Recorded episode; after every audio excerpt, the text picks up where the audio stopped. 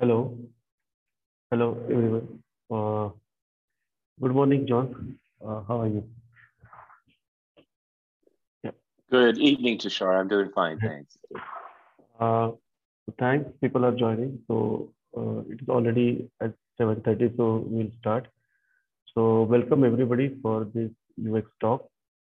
So this is season three, and today we have very special guest uh, speaker, John Bowie. Uh, he's all the way from uh, USA. He's joining today. Uh, so he's a. I will introduce him, but just quickly, uh, I will just uh, just discuss about few minutes for UX talks. So I see there are few new members and there are some our followers already there. So UX talk is basically a forum uh, where we discuss regards to anything between design, UX. So the experts from the all over globe, uh, so they came and we discussed on UX about design itself. And I'm very much thankful for all speakers so far. They have come on the UX talk. So we covered very different different topics and uh, so they already are posted on video uh, on all on YouTube channel.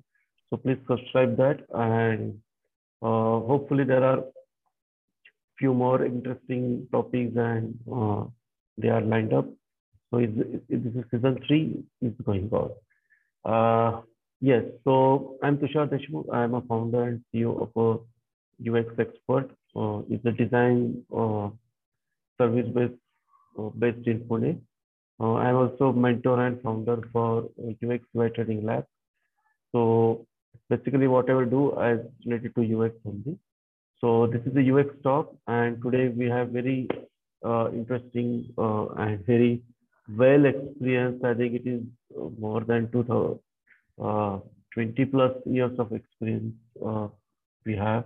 So we have today John uh, Bowie. He's the uh, chief research scientist at Colorado Design Lab. Uh, he's a, he's writing book. His very interesting book is in lineup, and soon he is going to publish this book, Navigating Politics of UX. So today I will request him, uh, apart from our main topic, uh, he, he just give us some insight about book so that you know, the new book is coming. So it is very interesting. uh, we have. So uh, John has very vast experience in uh, user experience. He was like, uh, I think I have just checked from long, from 2000, 1990, 82, he's uh, working with HP for last 20, from 20 years he was working there. Uh, interesting thing, uh, John was in India. He worked, was very good, I think, worked with Deloitte. We were talking last time. So you know how design and UX works in the Indian environment, uh, work culture. So that will be very interesting, and I hope few things that experience uh, uh, we can discuss somewhere in talk. So once again, uh, welcome John for this interesting talk. And before wasting too much time, I will just hand over to you and uh, we can start this. Uh, I will just request everyone just mute your headphones and okay. And uh, we will open forum for questions uh, and we can have a, if you have any questions, please use Zoom chat. So you can start putting questions there. So we end up the uh, our main discussion. We will take uh, questions for you know discussion and everything. So let's start today's talk. So so John, please, you can start with, before we co come to our core topic, so I just request one first question, you know, just you can introduce uh, about, you know, how you started UX and what is your journey and, you know, because so many years you are in this field. So, so that will give a uh, very inspiration for our young participants, listeners, they will they will understand you know, how your journey is there. So you can just quickly uh, just tell us about how you passionate about UX and how you come to in this particular select domain. And definitely then uh, we can talk on our today's topic. Sure. Thank you, Tushar. Thanks for the opportunity to talk with all of you today. Um, I have been working in the uh, the UX field for quite a number of years, 40 years to be exact.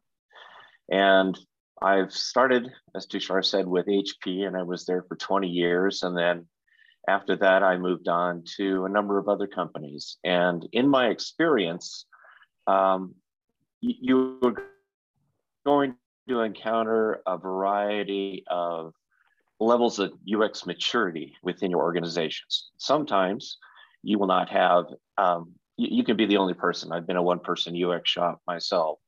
At other times, you'll be in a very mature organization that really understands the value of UX and uh, invests in it.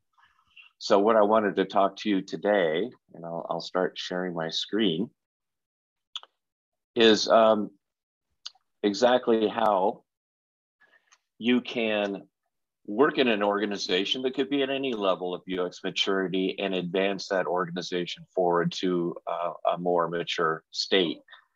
And the way that you do this, I believe, is through a breakthrough project.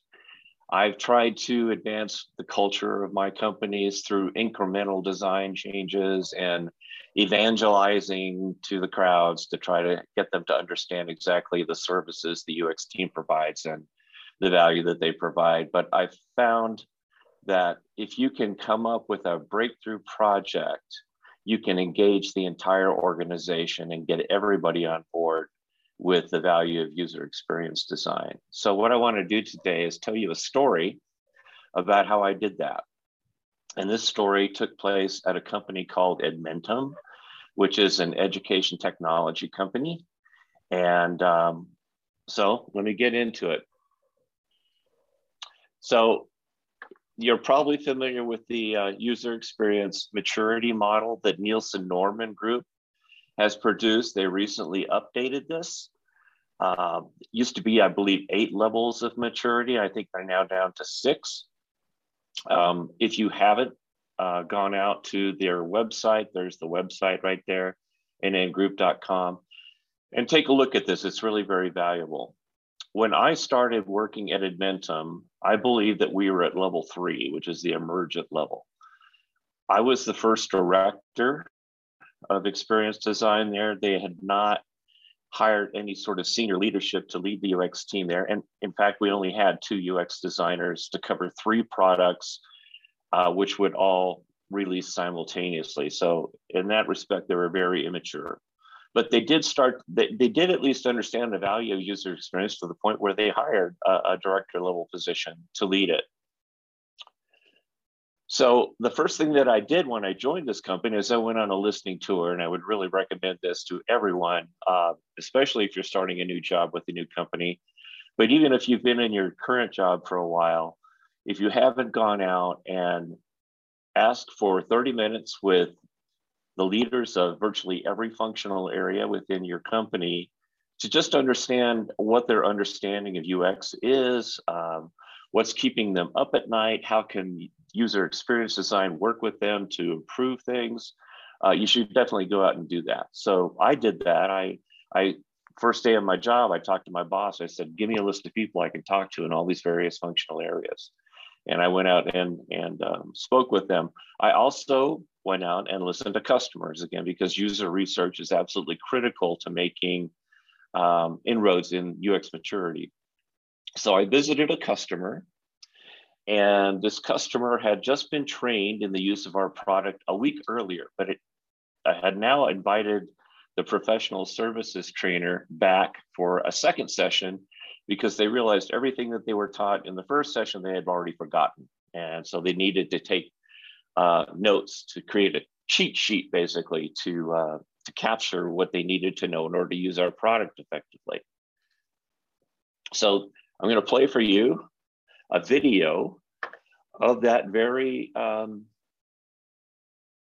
research visit. Just a little clip of it. Uh, before I do that, I just want to make sure, yeah, everything seems to be okay. So hopefully you'll be able to hear this.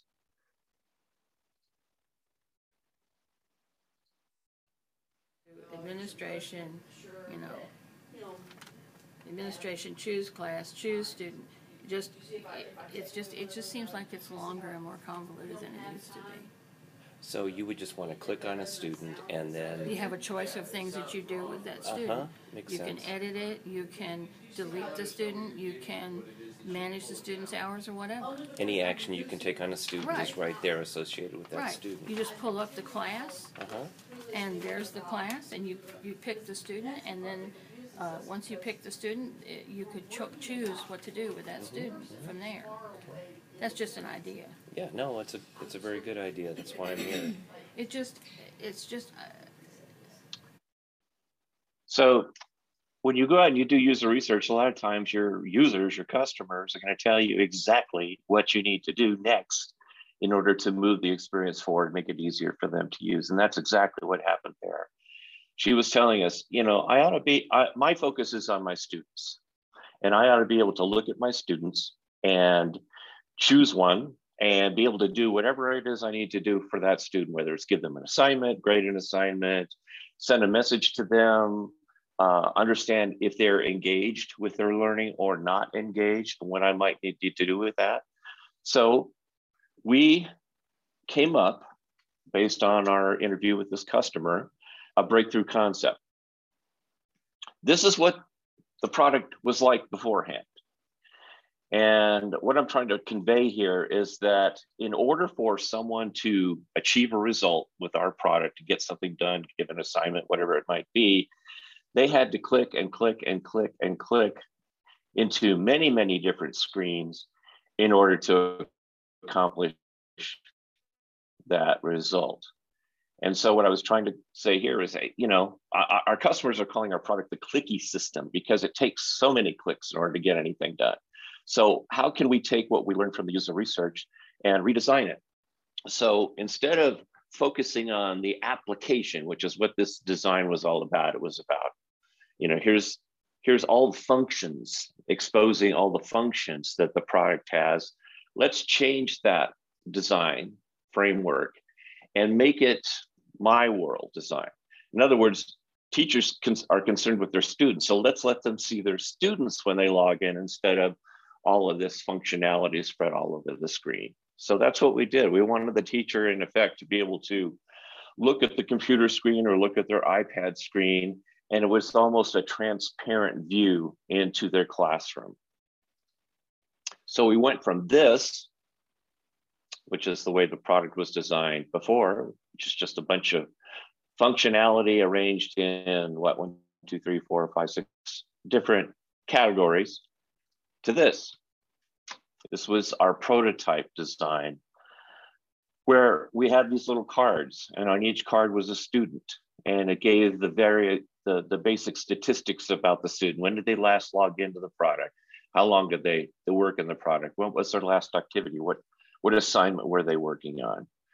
And so the teacher could look at this and get a broad view of what's going on. We gave a set of alerts. There's the little kind of triangle there, pink triangle. That means that they've been inactive for a while. They haven't been doing anything. They could also filter on the left-hand side to find out if just show me students who've sent me a message. Just show me students who have sent something in that I need to review and score.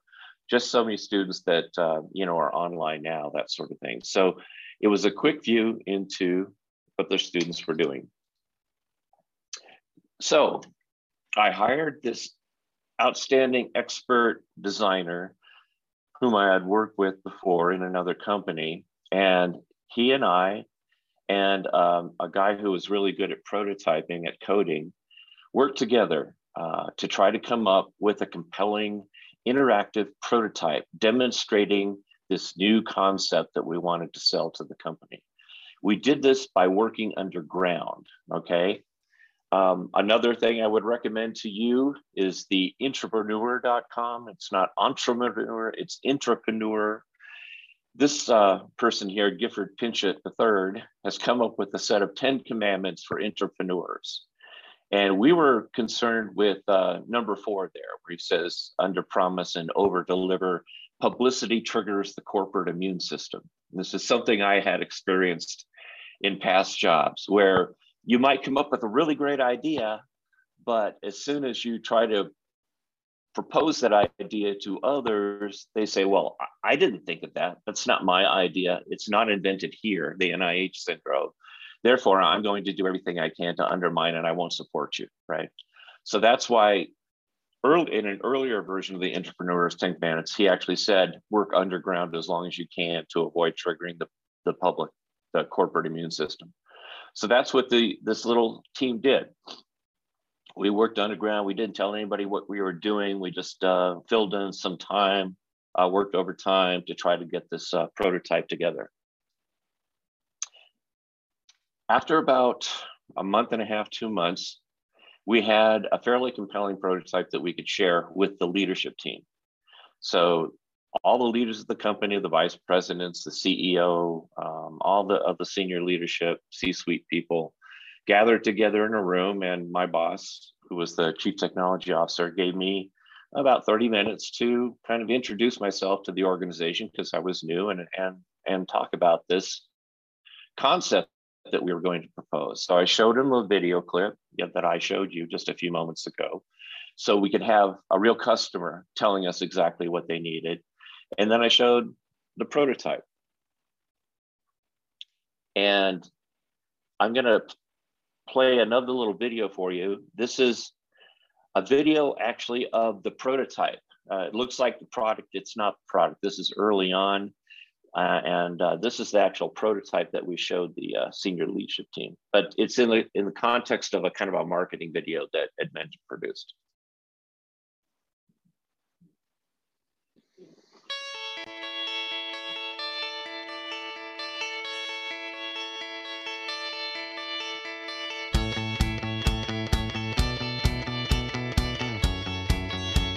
In any voyage of discovery, it helps to have a guide. It also helps to have a solid chart to map that discovery. This is Sensei, a platform where data-rich analytics come to life.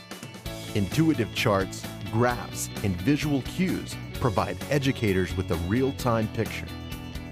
Sensei allows teachers to interact seamlessly with student data make faster, more informed decisions through comprehensive analytics, and visualize and track overall student progress.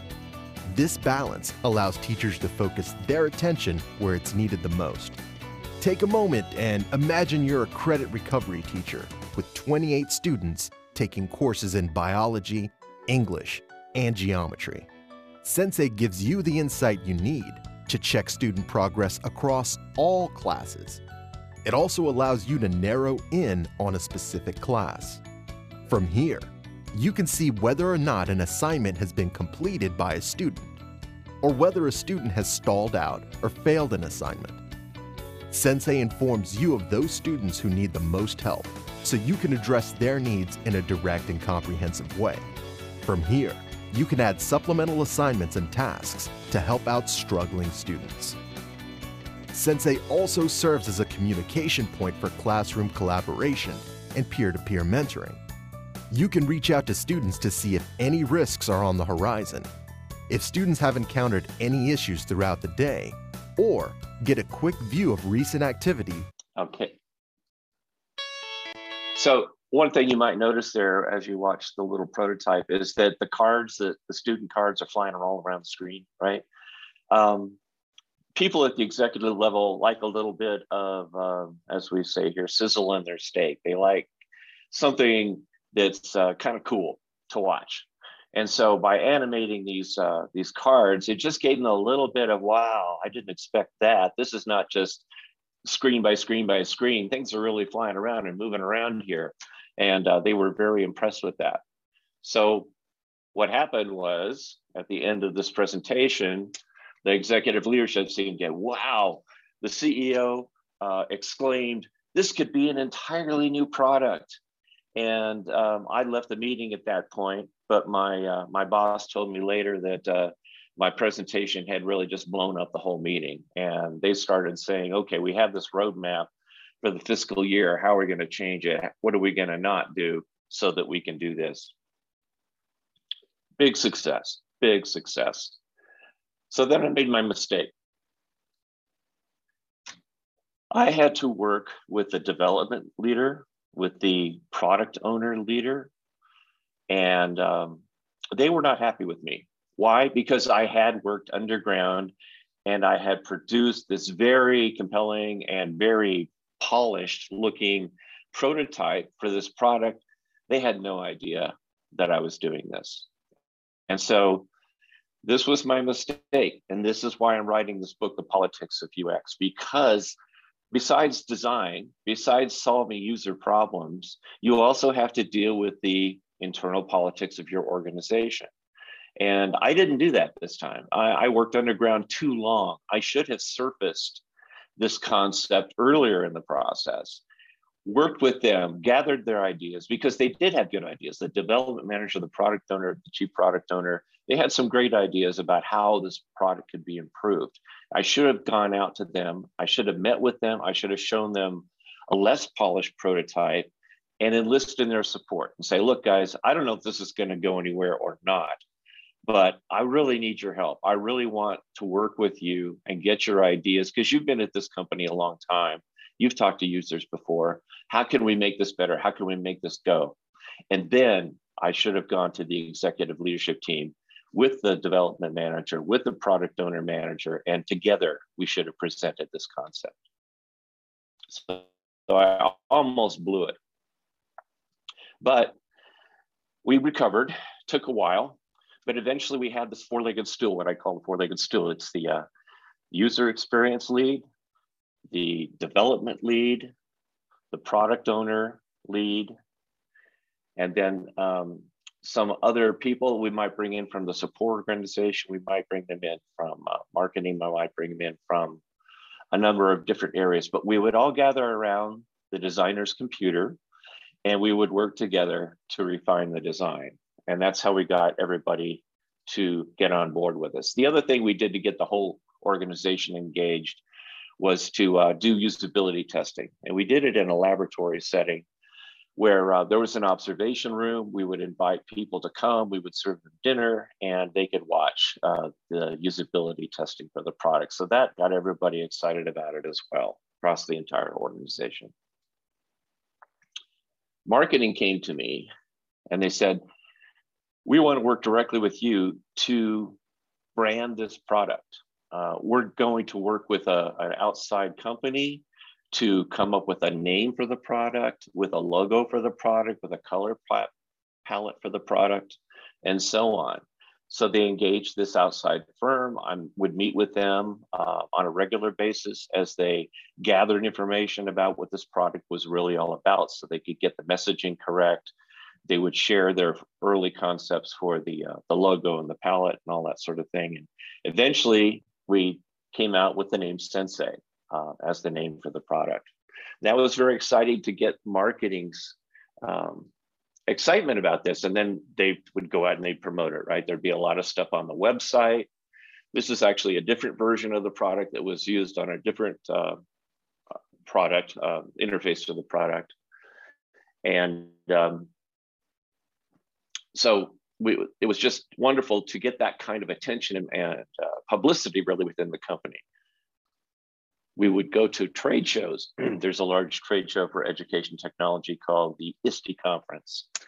And uh, Edmentum had a very, very large booth there. And uh, Sensei was one of the main things that they were promoting at this conference. This is a picture from one of the conferences. People would come by the booth and they would sit down at the table and uh, we would demo Sensei to them.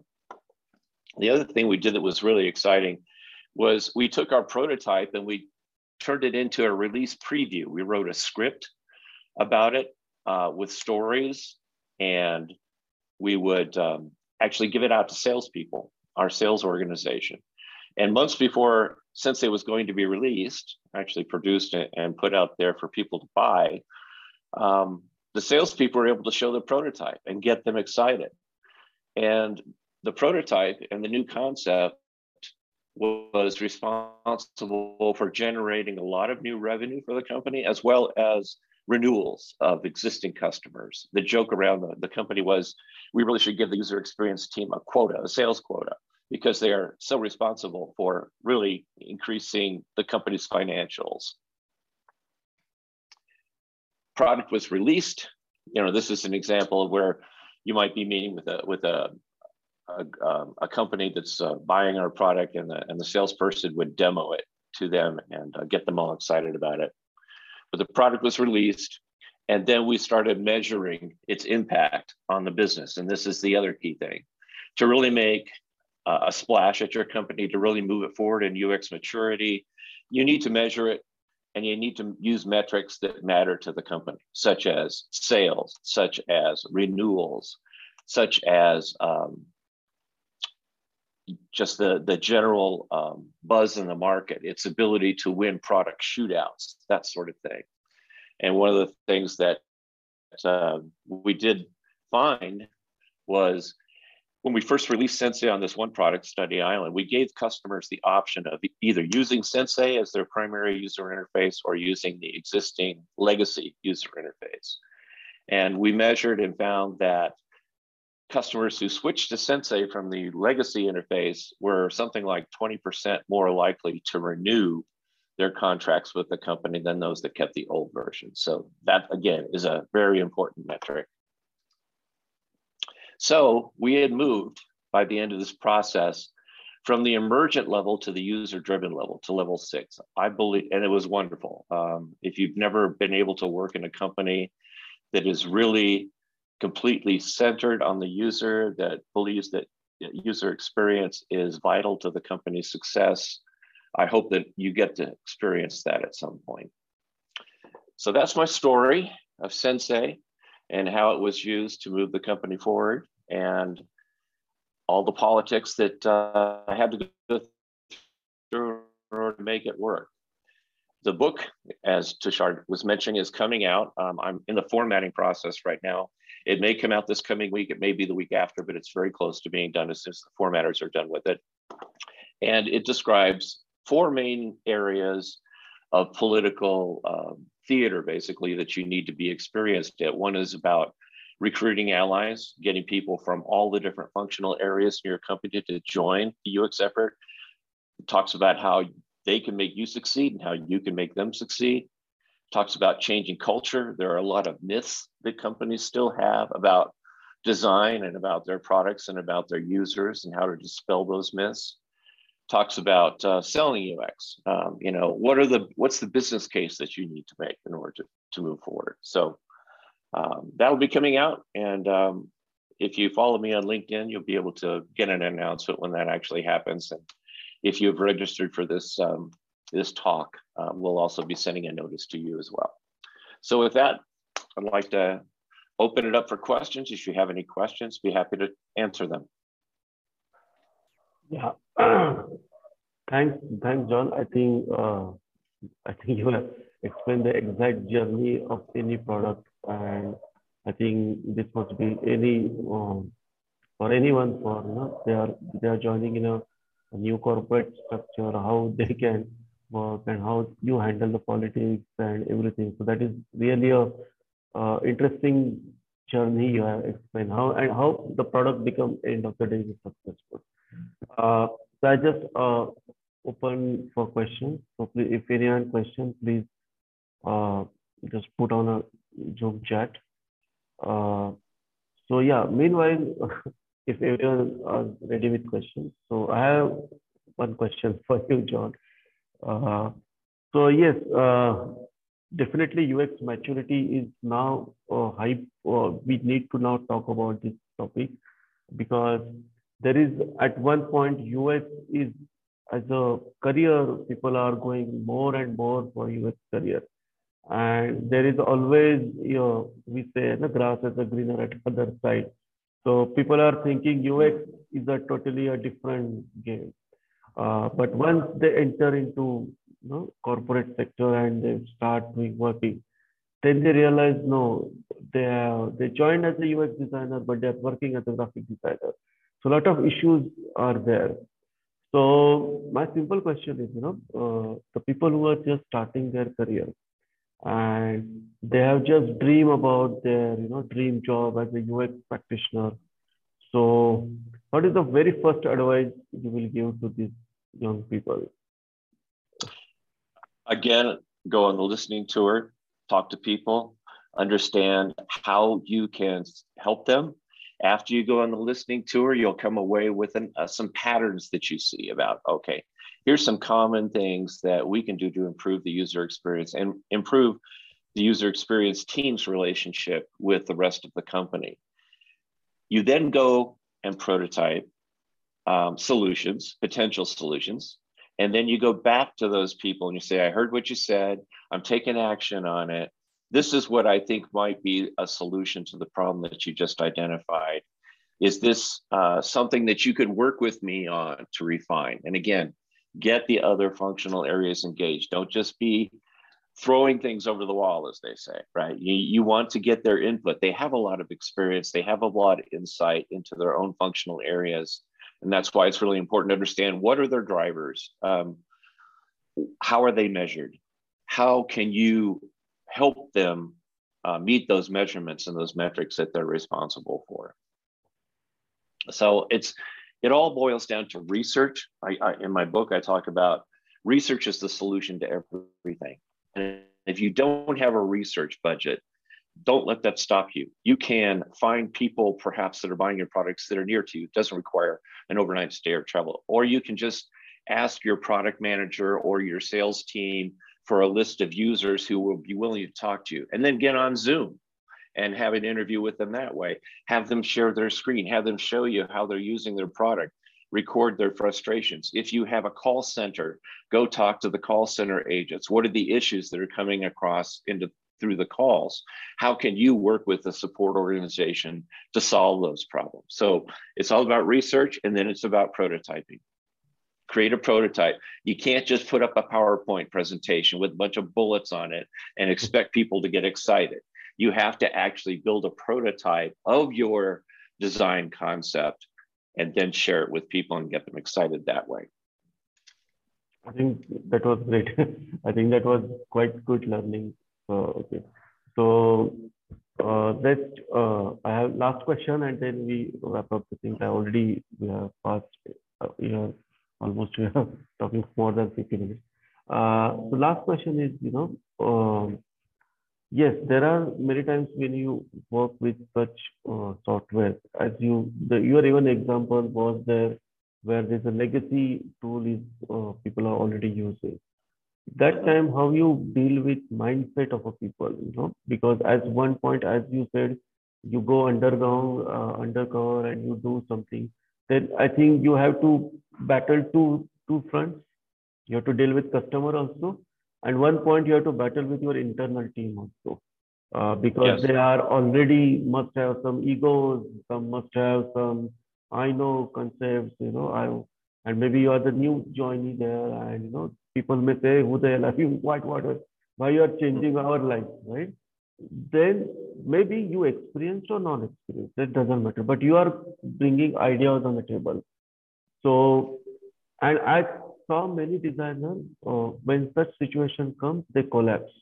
They just surrender themselves to the technical team and then, uh, then in that situation, what is the best strategy for, you know, how to uh, tackle this issue and how to overcome and how you can prove, your point there? There's a number of ways that I, I found in my career that have been helpful there. Um, in part two of my book, I talk about the five deadly myths of design. And I can't go into detail about them here. It would take too long to really explain it. But one of the myths is the myth of the user that you actually have users. You don't have users. The user is the person who is ideally suited to use your product. That means they know all your terminology, they know the workflows, they know everything that they need to know and do to be successful in getting results with your product. Well, there's nobody like that in the world. So you you have to work with the development team to, to, to get them to understand that you're not just designing a product, you're designing a system for achieving results. And one of the components in that system is a human being. And the human being is not going to be uh, malleable. It's, you're not going to be able to change the human being. So you have to design the product to accommodate the constraints of the human component. Once you get the development team to buy into that idea, and they are concerned with creating a reliable system then they can be much more open to the user experience designer saying, Hey, I know you designed this feature. Nobody knows it exists because it's buried somewhere in the user interface. I can help you with that. I can come up with this redesign that that brings the feature to the top so people can start using it. And all this work that you put into the feature will actually now be of value. Right now, it's not a value. What's the value of a feature that's not used, right? And so that's one of the myths. The other the myth is the myth of the, the product. Again, that people don't buy products, they buy results, right? They, you, I bought this product so I could achieve a result. If you don't really focus on the results, um, you're not going to have a successful product. So you have to get that mindset change, as you said. There's about five different mindset changes that you often have to work on in order to get an organization to move up in UX maturity. And um, I know that's a, a kind of a yeah. hard. It's a hard question to answer, right? right? Because right. definitely, yeah. Yep. I think uh, I think today I think we have covered a very interesting topic, and I think every who practice UX or in a uh, IT setup, right? They, I think a lot of you whatever you said today, there must be you, they can follow or they can take inspiration from them. Uh, and really, I thank for your time and uh, bring this UX maturity subject to the audience. And definitely, uh, there are a lot of learning here. Uh, yes, uh, if you have any more questions, we can put out on uh, our YouTube channel or we'll try to get answer there. Thanks once again, John. thanks, participants. They have come live for the session. So eventually, next couple of weeks, I will upload this video on our YouTube channel so we can have. Okay.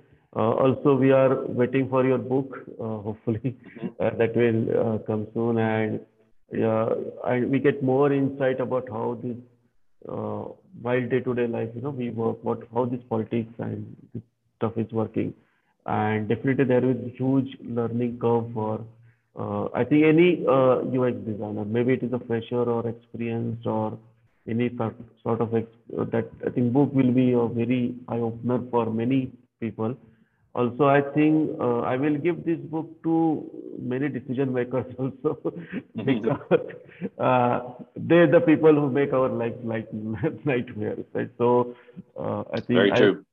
I, I think the decision maker should read this book very carefully i think okay. Thanks once again uh, thanks for time. So next our us talk uh, is on usability metrics. So that is happening on uh, January. Uh, it is on 9th January. Uh, so stay tuned for more UX uh, related discussions. Uh, once again, thanks John for your morning time. You have given us Sunday morning time mm.